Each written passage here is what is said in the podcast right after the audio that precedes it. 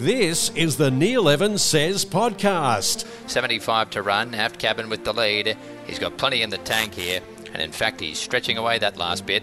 Aft Cabin a length and a half. Look, I think he's opened up a bit short. He is the one to beat, and I can see there's not a ton of speed in the smaller field, so it comes over from barrier eight, probably sits outside the leader. This week, Neil Evans says VC was very impressive. Different ball game here, and has to give four kilos to my top selection. So I think it's under the odds. Hellish on the outside, and VC get up to Tom Kitten. VC has taken the lead at the 100, and the Capitalist Cult burst clear. Yes, hello, and welcome to the Neil Evans Says podcast. Great to have your company wherever you're listening to us across Australia. Neil is standing by to give us his tips for two big races this Saturday the Group 3 Eskimo Prince Stakes at Randwick and the Group 3 Chairman Stakes at Sandown.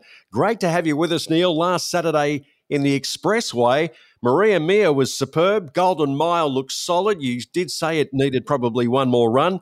Yep. But there was a, a problem with your tip, Forbidden Love. Tell us what happened there. Yes, there was some. See, hello to everyone. Hello to you. Yes, uh, just one of those days where no luck whatsoever for all sorts of different reasons. And you mentioned Forbidden Love. Uh, who was uh, bailed away on the fence behind a 70 to 1 shot that came back in, in her lap, uh, and she was held up badly. That, that wasn't good to watch to start with. But post race, she flattened out pretty pretty quickly after that over the last furlong, and you could tell something wasn't right. Post race, the vets examined they had a good look. And the Freedman stable then put out a statement not long after saying that Forbidden Love will be retired, which is a massive shame given she's a triple Group One winner. Succumbed an in- or succumbed to an injury suffered during the run. She will get over that, of course, but certainly uh, career threatening enough for the stable and connections to call a halt on Forbidden Love. So very sad to hear that for a uh, for a really good mare who came along very quickly amazing horse. I mean, Group One level um, has amassed 2.2 million in career earnings. Yep. Of course, uh, went on to win the George Ryder Stakes, defeating Colette. So one of the great horses. Um, they tell me that if you had backed Forbidden Love throughout its career, you would have achieved a 103% return on investment. So there you go. there you go. That's not bad. Not quite the percentage if you're stuck from stuck on Winx for 33 in a row and just kept piling that on bit by bit by bit. But uh, yeah, she had a good strike rate. But that's just one of those awfully unlucky things that can happen in racing. Okay, let's go to Randwick first up. The track is a good four. The rail out eight metres at the 1600. The weather is looking hot and dry again for race day. We've had some spectacular weather here in Sydney over the last week. And it's race eight, the Group 3 Eskimo Prince Stakes over 1200 metres. A super sprint for the three year olds chasing $200,000 in prize money. Now, Neil, last year Converge came third. It mm-hmm. went on to win the Randwick Guineas two starts later. And last year's winner, Paulele, had a pretty good season, finishing off in November with a Group 1 win in Perth, taking out the $1.5 million Winterbottom Stakes. So, some pretty good form coming out of this race. Yes, indeed, Sumsy. Look, this is a real benchmark, real platform sort of race heading towards the autumn for the three year olds, the Eskimo Prince. Run at set weights and penalties, open for fillies against the, uh, the Colts and Geldings. And uh, as you say, yeah, real good, strong history, stepping stone into bigger races uh, and will be a real battle of tactics. Only nine running in this one. So once they get to the half mile from the 1200 metre mark, particularly with that rail out, becomes a real tactical battle of acceleration, tactics, that sort of thing. So looking forward to, to the Eskimo Prince for sure. What about Aft Cabin? It's the favourite at the moment. Yeah, it is the favourite, and it's a very, very highly touted horse. This uh, this colt by Astern uh, never finished further back than second in four starts, and ever since it bolted in its maiden at Sandown back in uh, in the winter, by six lengths under a hold. I remember watching that race. Was then placed in the Group 3 1200 metres, stepped back up to 14 in the Caulfield Guineas Prelude at Group 3 level, uh, sat up near the top and just bolted in. We know Aft Cabin's a really good 1400 metre, 1600 metre horse with so much more to give. Look, I think he's opened up a bit short. He is the one to beat, and I can see there's not a ton of speed in the smaller field. So it comes over from barrier eight, probably sits outside the leader and uh, given any sort of decent softish run will be very hard to beat. But I'll tell you what, at two dollars, that is very short. I would mark it about a two dollar fifty favourite for sure. It is the one to beat. Has a ton of class. Uh, and will be aimed at much bigger races. But uh, at the moment, right now, Sumsy, you can leave me out of even money. Okay, you uh, like number five. Tell us about Osipenko. I do like Osipenko, three year old colt by Pierro. Of course, we know about Pierro. Now, this is a horse, look, I concede might not be overly suited in the small field and the, and the conditions of this race, but it's a big, big finishing colt who can hit the line. It's had two quiet trials. When I say quiet trials, a couple of lengths back uh, from the winner at Rosehill and Randwick and settles back on the inside. The big query, of course, whether it gets enough speed to finish over the top, but it hasn't started since a massive run in the Group 1 Caulfield Guineas back in early October when it came from near last uh, and ran Golden Mile to a half length. Big, big engine. And I just hope they roll along at a decent speed, but certainly around that sort of early $8 mark.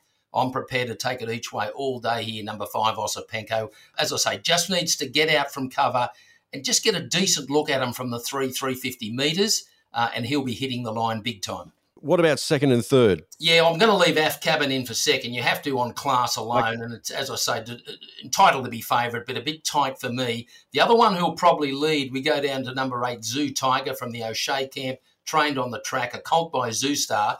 It returns off two trials as well. It'll come over from the wider gate and probably take the lead with Aft Cabin sitting outside. So here's my theory: the two might just have a little eyeball at each other and set it up from something coming from behind, which I think will be Osipenko. So certainly put Zoo Tiger in for third. They're the two in the market, Aft Cabin and Zoo Tiger.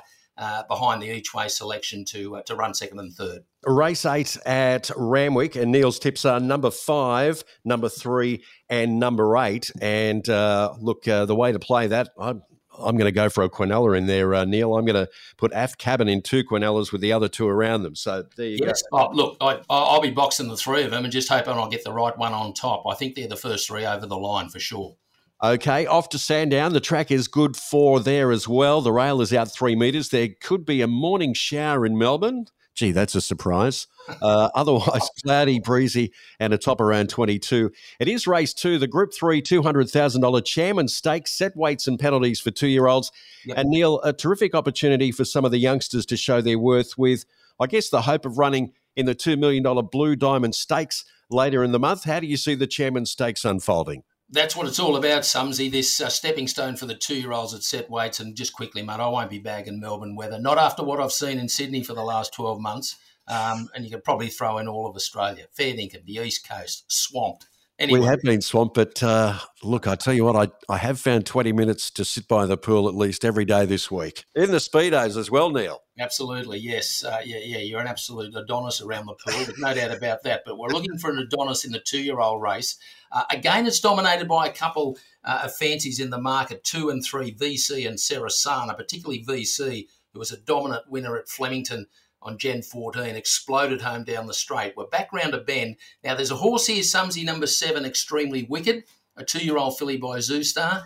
I think the market is severely underrated. It comes off a run about five weeks ago at Moonee Valley. Last day of the year, it led over a thousand at the Valley and was just collared late by a horse called Croatian Bell, Uh, who then ran very well. In fact, it went up north to the Magic Million. So the form line for me is good. We're round a bend here where I think there'll be a little on speed advantage early. And I think again at the big value, this is a Mornington based filly at the big value, probably seven, eight dollar mark. I think both ways, number seven, extremely wicked, is a very good bet. Yep, it's paying ten dollars with the tab at look the at moment. Ten it's massive for me. I look, it's it's a couple of points behind those top two for sure on face value, but for me, this is a five dollar shot going around at ten dollars.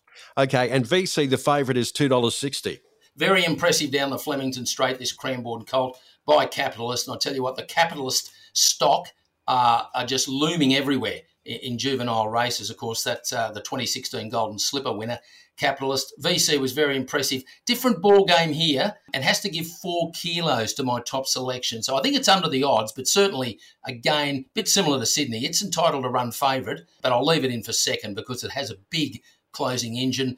And, and Sarasana was another one who won on debut, only had the one start, one win at the Sandown Hillside track. That was, uh, what, seven weeks ago? So reloading off that off a bit of a break, but uh, this is a, a pretty high class Snitzel filly as well, number three, Sarasana. So at the big value, extremely wicked, mate, to cause the upset and leaving in for second and third, two VC and three Sarasana.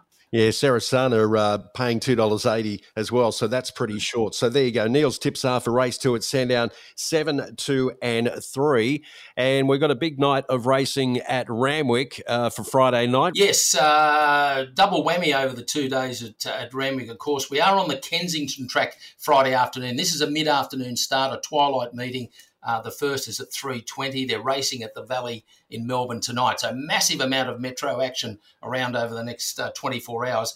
Uh, but just to give those dinner time Friday punters a lift, I'm going to tip uh, in the final race. This is at 7 p.m. Race 7, number 3, Narito uh, for the Chris Waller James McDonald combination. Just slipping back to a thousand metres and third up. I think this is a third up horse, and I do like Narito over the thousand more so than 11 or 1200 metres. It's a, a very winnable benchmark 72 for this sprinter. Uh, and I think you can back it with confidence and on the Kenzo track. Race seven, number three, Narito. Okay, and everyone seems to think the same because it is the favourite at two dollars thirty. So there you yes, go. Yes, it has, firmed probably from about two eighty open. So uh, and it might continue. So don't muck around. Get on quickly. This is the Neil Evans Says podcast. You can follow Neil on Twitter and get more racing info and tips for Randwick and Sandown. Neil's Twitter handle is at Neil Evans Mail. You can also read Neil's weekly racing preview in The Sportsman, Australia's most authoritative racing journal, thesportsman.com.au. And we release the podcast every Friday. Look out for us on Spotify, Google, and iHeartRadio. Don't forget to share us.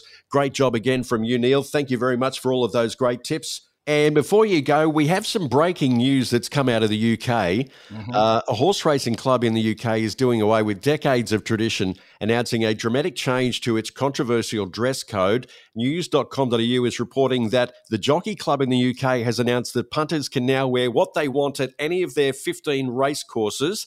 Uh, except for Royal Ascot, and they can't wear what they want into the Queen Elizabeth II stand on Epsom Derby Day. But they're saying offensive dress or offensive clothing of any kind is out. So I guess uh, you can't get dressed up as uh, Boris Johnson. That that's yeah. off the cards. And they're also saying that um, you know the old tweed jacket you don't have to mm-hmm. wear that anymore. You can just wear whatever you feel most comfortable and confident in. I thought you'd be disappointed in that because you own a tweed jacket, don't you? I do not own a tweed jacket. I own some ordinary jackets, but tweed is not one of them. At the risk of being an absolute traditionalist, I've seen this tried before. I've seen it tried in Sydney. I've seen it tried around Australia. And what happens is it turns into an absolute farce very quickly because you get the traditionalists who just absolutely blow up and so we can't have people walking around the members with board shorts and singlets and tattered thongs and that sort of thing, blah, blah, blah, which I tend to agree with.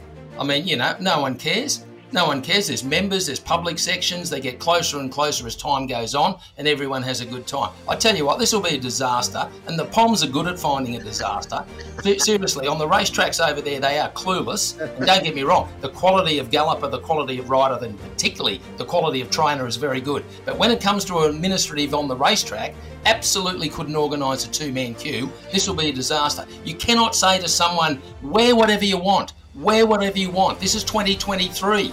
They wear unbelievable things now and they don't give a rat's you know what, and then say, but we don't want anything offensive. Dumb idea, can it now. Now, listen, I, I, didn't expect you to blow up like a second-hand lawnmower. I mean, that's one of your bets. You've gone off. Just getting warmed up, Sumsy. This stuff blows my mind. One, because it's completely and utterly pointless. There's too many diverse societies now. It's hard enough managing the idiots now as it is ah. And then give them an invite and say, wear what you like, but then tap them on the shoulder and say, you can't wear that, that's too offensive. We're going to draw the line here. Absurd. Get rid of them. You're all idiots, and the Poms are famous for it. Well, I'm sorry I mentioned it. I'll tell you what, I'll lend you my tweed jacket. I've got a suede one as well. Leave me out of the tweed. My days of tweed and fox hunting and sitting on those little uh, rugby union style stools they put in the ground, which gets wedged up your clacker. Leave me out of all of that.